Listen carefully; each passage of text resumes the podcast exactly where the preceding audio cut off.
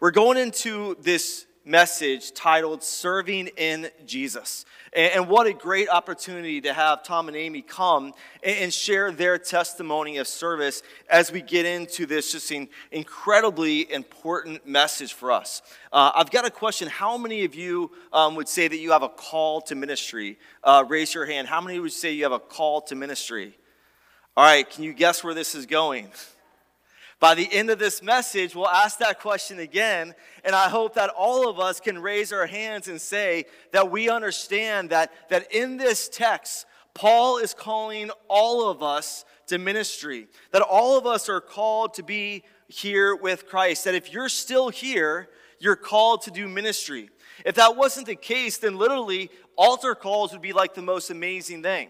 Like you would come forward, like you would kneel down, you would pray, you're giving life for Christ, and then all of a sudden, like, I'm not sure exactly how he would do it. It would be like a poof, or like this roof would open, the clouds would suck you up. But like, think about it.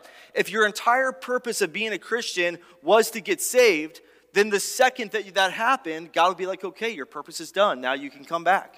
No, that's not what God's done, and that's the challenge to us today, is that if we're still here, that God has a purpose for us and a call for us to be engaged in the ministry and mission that he has set before us.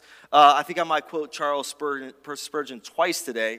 The first one, he says that to a class of ministry students, if God has called you to be a servant, don't stoop to be a king. That God has given us a great call on our lives to be a servant. And the text that we're going to look at is going to really help us understand that in a deep way. So thank you, Amy, for doing a great job just bringing that text in context for us. And now let's look at verse 23 in Colossians chapter 1. It says, if indeed you continue in the faith, grounded and steadfast, and are not moved away from the hope of the gospel which you heard, which was preached to every creature under heaven, of which I, Paul, became a minister. Now, if you've got a New Living Translation, if you got an NIV translation, they actually put in the word servant there. I read from the New King James Version, the King James Version as well. It uses the word minister. And I love the idea that in Scripture, the word servant and minister go hand in hand, that they're almost interchangeable. But when you hear the word minister from most people, what they picture is maybe a special collar, maybe a special robe, maybe gray hair, whatever it is. You've got this understanding of what a minister is supposed to be. I do have my stole. It's in that room right there that I got for graduation, and I will wear it with the Lutheran Church because that's what they request. And so this whole idea of what is a minister is really what Paul will challenge us in this text. If you really digged into the word itself, the word itself really was more of a servant. The reason why we translate it to minister is the context. But the actual word itself would be like similar to a busboy. Like it's not the word that we see in Scripture for slave, but it is a word for a person that was in a subservient position to take care of another person's needs. That's what the word itself actually means. Now, I want you to understand that when Paul was sharing this message, he was writing to an audience that was Roman, Greek, Orthodox Jews, and then you've got this like cultist Gnostic gospel coming in. And when he writes this word, this specific word in the Greek, and they read it, and he says, I, Paul, became a busboy. I became a servant. I became a minister of the gospel, of the good news of Jesus Christ. When they read that word, they'd be like, what is he talking about? What is it that he's trying to explain here? In fact, as we see in the response to this, is they were not very pleased with what it was, the message that he was preaching. Now, they were very, again, this is part of why he was arrested. So he's writing this entire letter from prison. And we see that the truth is that in our culture, this message of Jesus Christ, this message of grace and forgiveness, this message of following God's ways is not one that our culture typically looks at kindly. And so we can kind of relate to this passage as we're here in these few verses that we're going to study today. Now, why did Paul need to explain? As we go into this text, he kind of gives his explanation of who he is and why he has the ability to share this message. And don't forget, he's writing this from prison. So he's kind of like laying this out there like, guys, I know I'm in prison.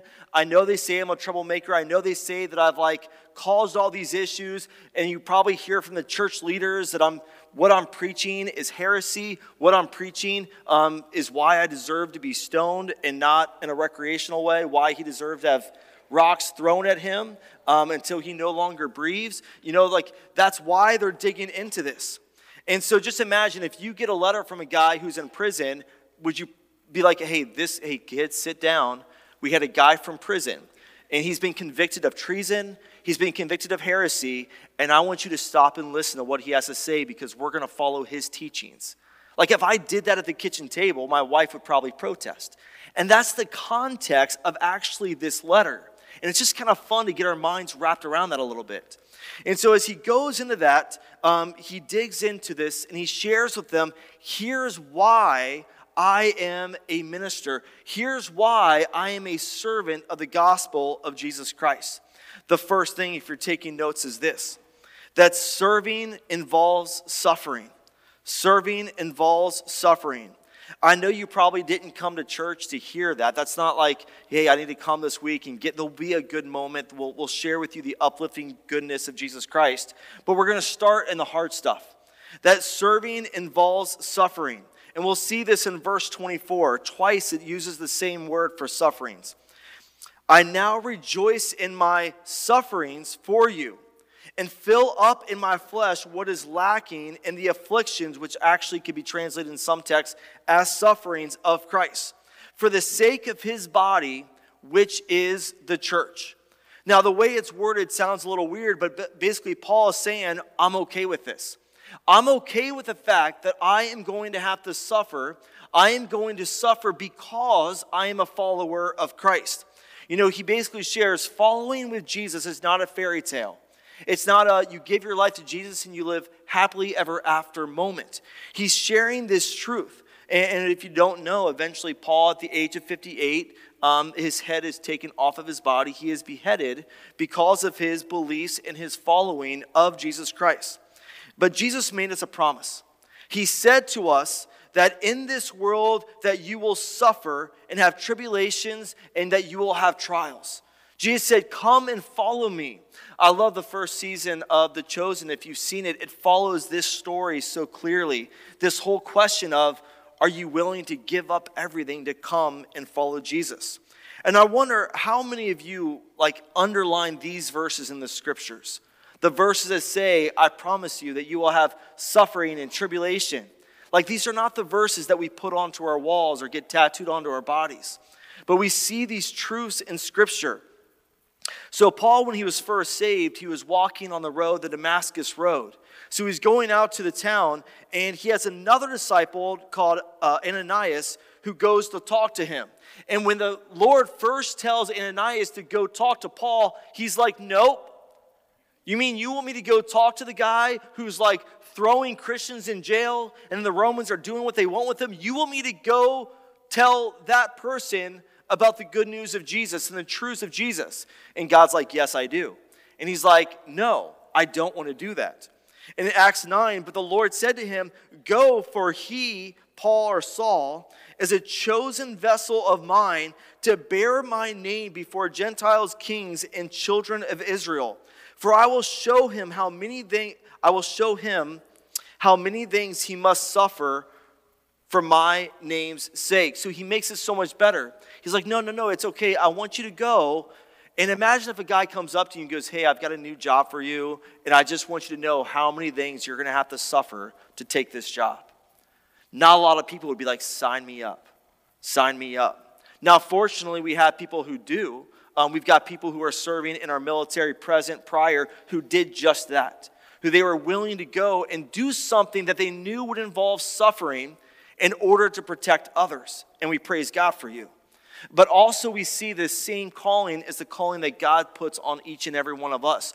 Are you willing to come and serve in my namesake? I love 2 Corinthians chapter 11 where like this is like Paul trying to like give his like, hey, you guys all talk about suffering. I just want you guys to know, y'all stop complaining because here's what I've been through. And imagine just like, you know, hearing this from Paul. He goes, I know I sound like a madman, but I have served him, Jesus, far more.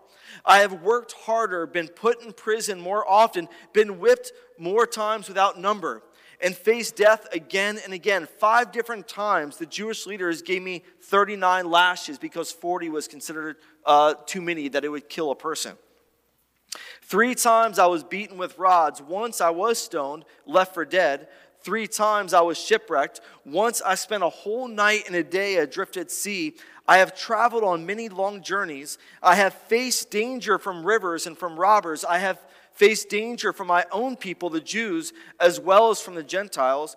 I have faced danger in the cities, in the deserts, and on the seas. And I have faced danger from men who claim to be believers but are not. I have worked hard and long, enduring many sleepless nights. I have been hungry and thirsty and have often gone without food. I have shivered in the cold without enough clothing to keep me warm. And then I love this last part, and I can relate to this one. Then besides all this, I have the daily burden of my concern for the church. And then I have to deal with the church people at the end, is how he ends. He's like, after all of this, you think that's bad? And then they come and tell me they don't like the style of worship we did on Sunday. And like, I got to deal with all that stuff. And you know, this is just kind of it's an incredibly humbling passage. But it's just one of those things where like, I share that to come back to Colossians in context and understand the resume of the person who is sharing this deep truth with us. You know, welcome to the ministry. Paul understood that serving involves suffering. But, and when you suffer, just make sure, he says, that you're suffering for the right reasons. God doesn't want you just to suffer. That's not what God wants for you. Jesus said, blessed are those who are persecuted. And I'm so glad that the verse doesn't end right there. He doesn't say just blessed are the persecuted. No, he says this, blessed are the persecuted for righteousness' sake. Blessed are those who are persecuted, Jesus says, for my sake. Blessed are those that are persecuted because you're choosing to follow Jesus. He didn't say, you know, blessed are those Christians who go out there and are obnoxious and like just want to just yell at people that they're sinners and yell at people that they're wrong. I guarantee you today at the Super Bowl, someone will be doing that. I mean, I haven't been to a sporting event in a long time that I don't see someone doing that. And part of what I do is I try and distract them and take their time up. I'll go up to the guy with a megaphone and just talk to him. Because if I'm talking to him, he's not yelling this crazy stuff that's turning people away from Jesus. And so I'll engage them and have conversations with them. But make sure that when you are persecuted, that we're persecuted by being respectful, loving, and filled with grace so that people desire to know this Jesus that we know. But I like what one person said. I don't know exactly who said this. God is looking for sharpshooters, not machine gunners. Don't make a mess, make a mark. You know, be focused on how we share Jesus with people. That we don't just go out there and just blast it, but we be relational with how we share Jesus. Jesus said that we should be wise as serpents and harmless as doves with how we share this good news. And going back to verse 24 again. And I want you to see this with a little bit of a different context. I now rejoice in my sufferings. Do you understand how deep that is? We just heard it. I now rejoice in my sufferings and fill up in my flesh what is lacking in the afflictions of Christ for the sake of his body, which is the church. Now, what he's doing here, last week we talked about reconciliation, having atonement with Christ, having your relationship with God made right, going from an enemy of God to a friend of God through what Jesus Christ did on the cross. And what he's focused on here is he's saying that we can't add to the work of Jesus, that it's a finished work. Jesus said it is finished, that it was finished, it was done, that we can't add to that sacrifice, because there was no lack in the sacrifice of Christ. He was complete and he finished it. But the word for sufferings he's using here is not the same word for the word that is used when Jesus Christ suffered on the cross. It's a different understanding here. It's always used when humans are facing the pressures of life. And so Jesus is understanding with you, and so is Paul, that we follow and face pressures in our daily life. We are here, and so here's kind of what this is speaking to. When it says the body of Christ, is that at first the hate and anger went on Jesus Christ on the cross. He is the head of the church. Now, guess who's taking the body blows as the enemy continues to come against the good news of Jesus? It came upon Paul. It came upon his body. He absorbed when Jesus was not there. They were aiming for the head. They failed. They thought they won. They lost. And now their anger is on the body. And guess what? Paul is not here anymore, but who is? We are the body of Christ. And so we can understand this suffering of the body that he's referring to is that a recognition that he is with us in our suffering. That's what we feel. The head feels every single blow. Jesus got this when he told Paul. He ran out to Paul when he first met him on the road and said, Paul, why are you persecuting me? And think about that. Why did Jesus say to Paul, who is attacking and jailing Christians, why are you persecuting me? I want you to soak this truth in right now. The reason why Jesus asked Saul, who became Paul, why are you persecuting me by attacking Christians, reminds us that every single day when you go through suffering and tribulations, I want you to know that Jesus feels it with you. He felt the attacks on the church. He had felt the attacks on his people. So where it says in the passage, we are in these sufferings with Christ as Christ, as Christ's body, that we are a part of this with him. He feels each and every part. That Paul is helping us understand that he is a part of our affliction. And what I love is that Paul just, shares this throughout his entire journey. Acts chapter 5. It says that they departed from the presence of the council, rejoicing that they are counted worthy to suffer the shame for his name. Again, that rejoice there. The council of church leaders came upon Paul and all of his people, and they walked away rejoicing. Think about how different that can make your life. When you go through times of tribulation, instead of being like, God, why do you make me go through this, God, and complaining, if all of a sudden we say, God, we rejoice that I can be counted as those who are willing to sacrifice as you have sacrificed. There's so many great books that I actually enjoy to follow. I'm careful to say that term. DC Talk had a couple volumes of Jesus Freaks, just sharing stories of Christians. Every month I get the magazine from Voice of the Martyrs, and I read it with my family. So every month we're hearing the stories that our body is being attacked every single day. We see it more and more in our country, but it's physically happening all around the world. And just this last month, we listened to a story of a man who went from being a Muslim imam to being a follower of Jesus. And it was his nephew who beat him so badly he couldn't walk right ever again because of it.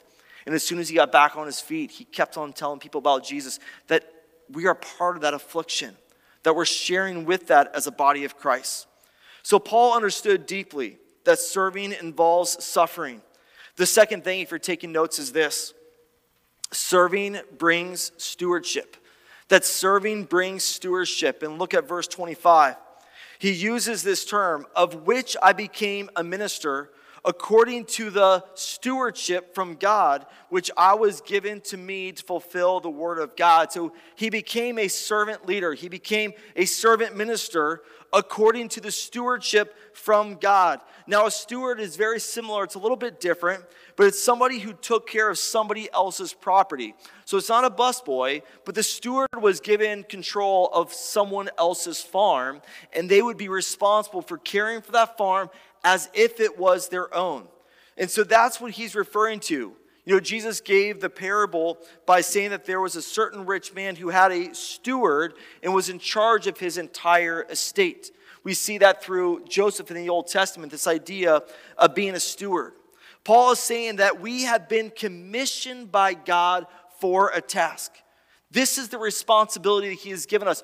All of us who are followers of Jesus, he has called you to the task.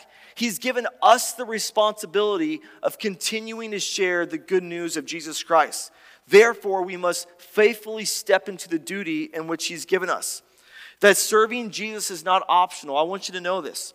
Serving Jesus is not optional. Serving at Rock Harbor is. That's something that you can choose. You can choose to serve at your church. You can choose to serve in an organization.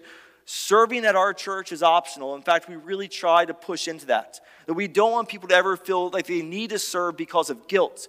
If you feel like God is calling you to be a part of this ministry, grab that connection card by all means. We would love to empower you into that purpose. That's a big part of why we exist as a church, is to help you find your place that you can get connected and be in the game. It's so much more fun, Cam, and tell me if this is true, more fun to watch a game or play a game.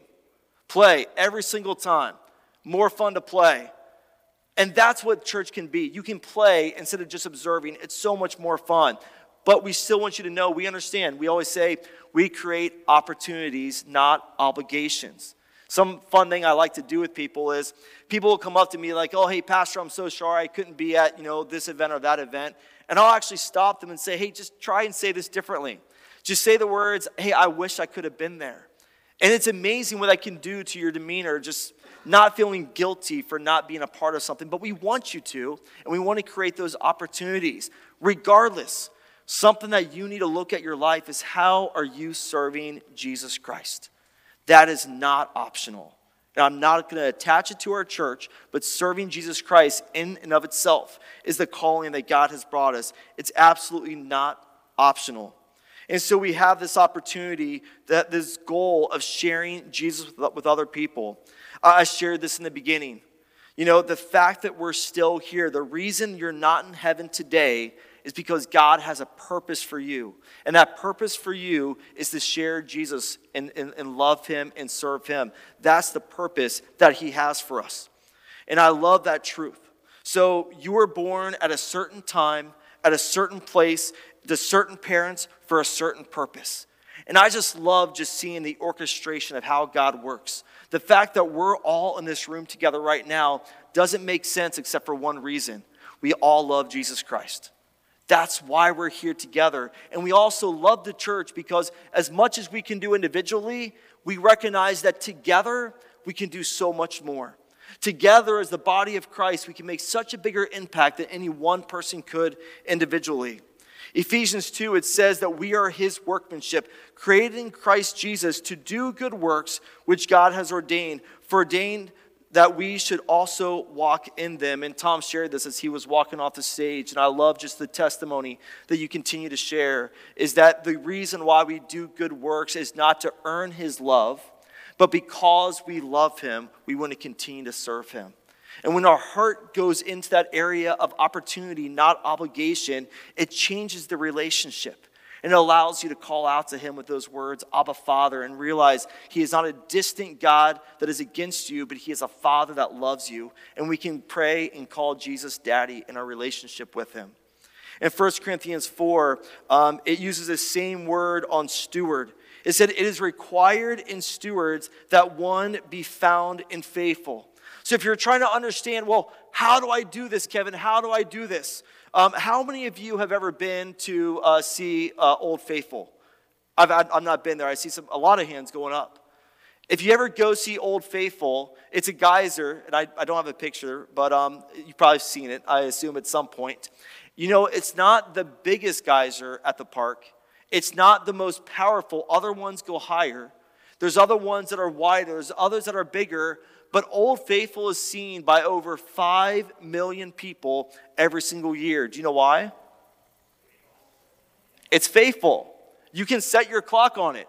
You can know that between 50 and 70 minutes, you're going to go with your family, and they're going to have a little clock and say, it's been this long since the last time Old Faithful went off. And guess what? It's going to go off again. That's the truth that I have for you. If you be like, you know what? I'm not fast enough. I don't know. You don't have to be fast to serve Jesus. I'm not a good enough speaker. I don't know enough. I don't have this or that to go and be a part of the church or be a part of God's ministry. The only requirement that God has for you is not that you're the best or the smartest or the brightest, but that you are faithful. And when you are faithful, God will use your faithfulness to change lives, to change your community, and maybe even to change your family. And that's what God's calling you to. As a church, we want to help you discover your gift. And we love the fact that God has gifted us all differently. It says in Scripture, we're all given different gifts prophecy, serving, exhortation, which is kind of what I'm doing right now, teaching, which can be different, getting in a small group and sharing and teaching through the word, giving, leadership, mercy, prayer, and speaking in tongues, that we can pray in a way for healing. No gift is to be elevated above another, but all the gifts can be used by God for his glory. You and I are called to build up others in the church and to reach out to the world around you. You want to know your purpose in life? We prayed every week that you were made on purpose and for a purpose.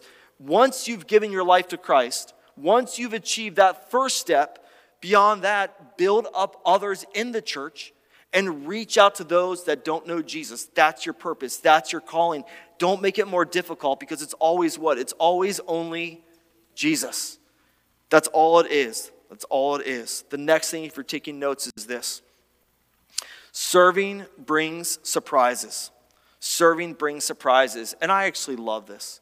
I love this. And you probably have heard my story. Serving has brought me from Ohio to California to Florida. And I never expected it to.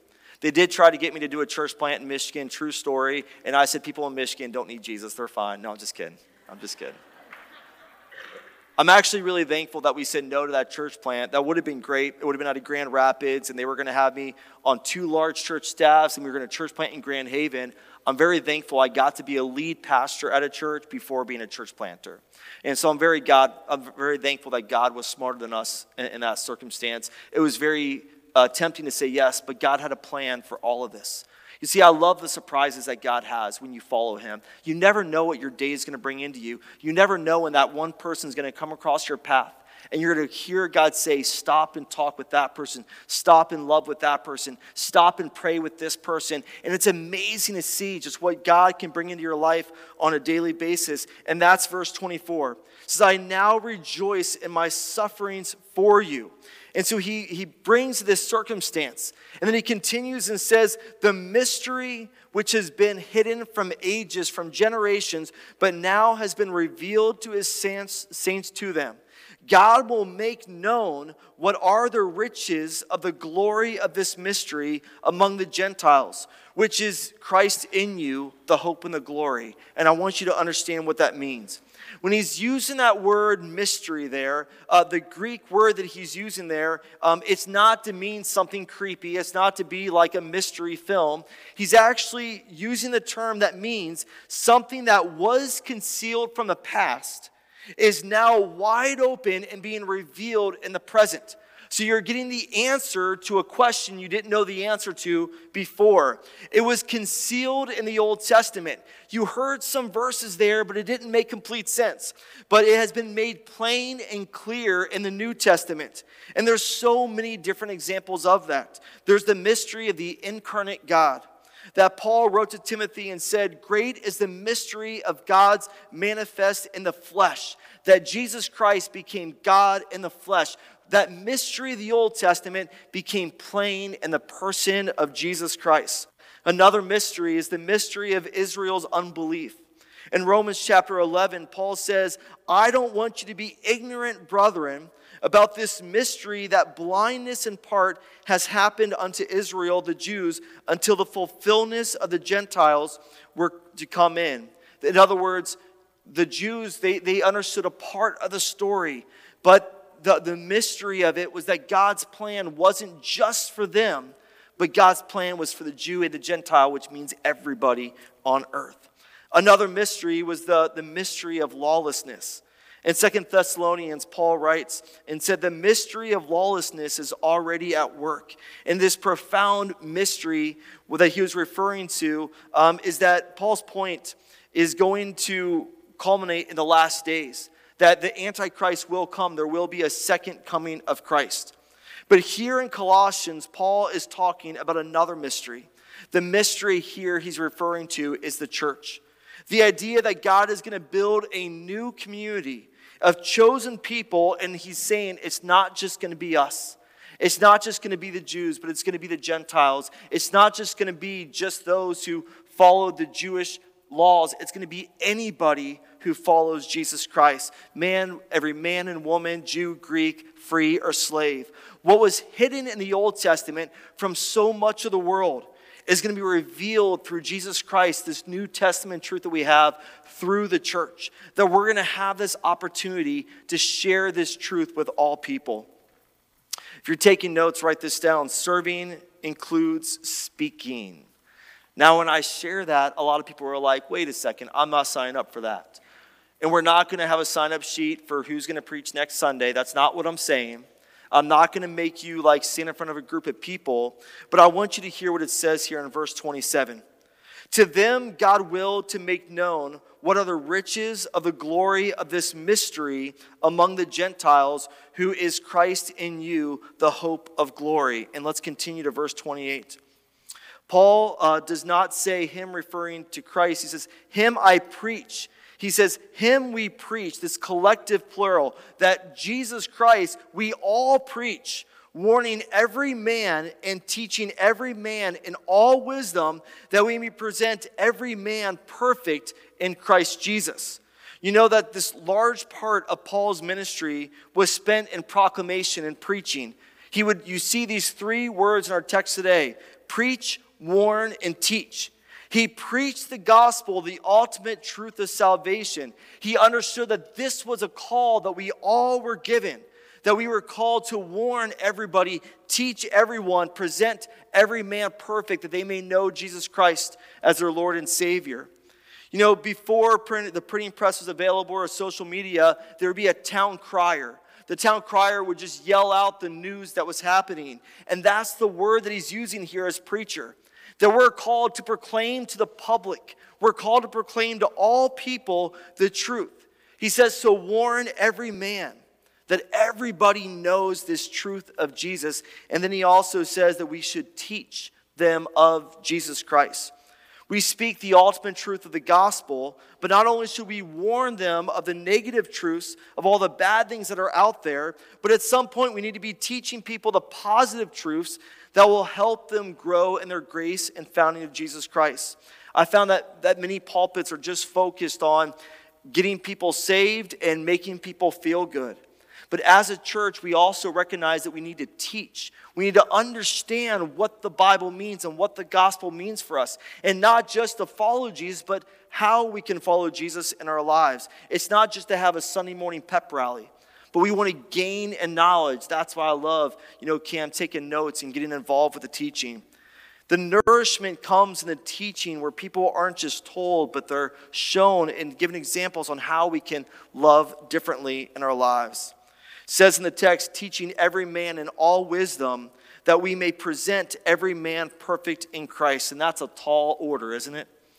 It's a tall, hard order to go into the world. But here's what it's telling us. It doesn't tell us in the Great Commission to go into all people and get as many people saved as you can. When Jesus Christ in Matthew 28 was leaving this earth to leave the work to the disciples to start the church, he said, go unto all nations and create disciples. People who are going to follow Jesus.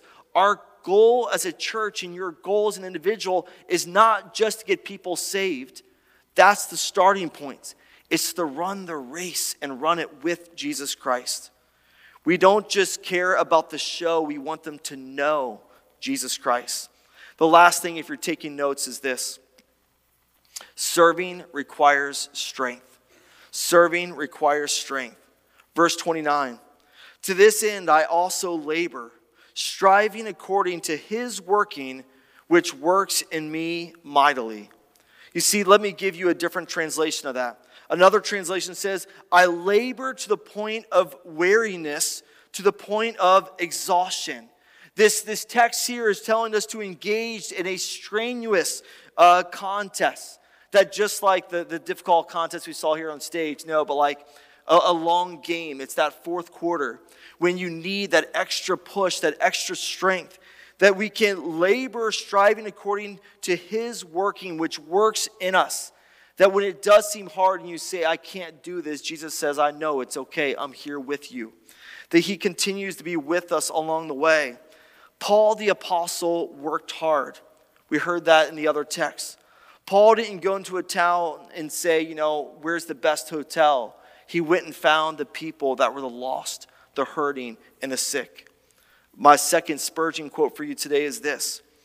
The great preacher said, if you plan to be lazy, there are plenty of places where you will not be wanted. But above all, you will not be wanted in the Christian ministry. The man who finds the ministry an easy life will also find it brings a hard death. Angie got mad at me because a couple weeks ago, I was with Anthony, and at the end of the service, we had parked our cars in the front parking lot before service started, and I was like, hey man, we got to move our cars, like we don't park in the front parking lot. And Angie's like, hey, that was kind of mean, like church was just getting started and you made him move his car. And I was like, hey, like we're the leaders of the church, and if we're going to be leading in the way that Paul has told us to lead, we're not going to be parking in the front. So we moved our cars because that's who we are. And that's who we want to be. That's the example that we want to set, is that we labor and we strive, we work hard because we want not to be served. And we've seen that too many times with people who stand behind the pulpit, is they put themselves in a position to be served by the church. And this text and the example of the life of Jesus always reminds us that as a church, we are here to serve, not to be served. 1 Corinthians 15, he said, I labored more abundantly than they all, yet not I, but the grace of God which was in me. You see, the reason why I think pastors get burnt out is because they try and do things on their own strength. But the goodness that gets us through each and every day is that we know that we're not doing this alone. A prayer I say almost daily is a plaque my grandma gave me when I was very young that said, Lord, help me to remember that nothing is going to happen to me today that you and I cannot do together. That's the strength that he promises you. You see, it took me a while to learn this. And what happened was, a funny thing is, and I've shared this, but if you ever look at my arms, I have two tattoos. One is a lot newer than the other. The first one is from Isaiah 6:8, and it's the part that says, send me, in Hebrew. And I was like, when I quit working corporately and we said, you know what, we're going to engage working in ministry. You know, we're going to sell the house. We're going to sell the car. We're going to engage in ministry. I got the tattoo that said, send me. And it sounded great, right? And I was like, guys, I got this tattoo. It says, send me. I'm ready to go. And you know what? That lasted me for about 9 years of being a youth leader. But when I said yes to finally being a lead pastor and going into church planting, I had to get the rest of the verse. And so the much fresher one says, here am I. And that's the balance that I can forget all too often in my life, is to start my day first by saying, God, here am I. And then through his strength, he allows me to be empowered to go do the work of God. And I'll be honest, one of my weaknesses is that I can be so focused on doing the work of God that I forget to sit with God and be with God. I can wake up in the morning and think about my to-do list before I think about my devotions. And sometimes, even with my work, even though I technically could justify using work hours to do my devotions, it's not the same. I've got to set my alarm clock earlier, and I've got to get myself focused on spending time with God, and that's my challenge to you. If you want to go and be faithful to the work that God's called you to do, is to have that balance. Start your day by saying, Lord, here am I. God, I'm sitting with you. I am present. I'm available. I will be faithful to whatever you bring before me. But God, I need you first. And then once you have that relationship with God, he can call you to do the work of God. Our final song is going to ask a question that you can answer. The question is, do you belong to Jesus? The song is going to declare the words, I belong to Jesus. And I think some people have been hearing these messages on always only Jesus, and there's been a question in your mind of, do you belong to Jesus? Have you given your life to follow Jesus? So that's the question that we're going to ask, and we're going to ask you to answer it through the song. And we'll give you a chance to respond as the worship team comes up and we begin to get into this song. If you feel like you've never made a moment to say those words, I belong to Jesus, you want to declare that, I'm going to invite you in the song to come up and just simply come to the altar and just declare to God and say, God, I want to belong to you and I want to follow you. Would you pray with me? Father, we thank you for your calling in our lives. God, we know that at some point it's going to be hard because the truth we proclaim is absolute. There is no flexibility in it.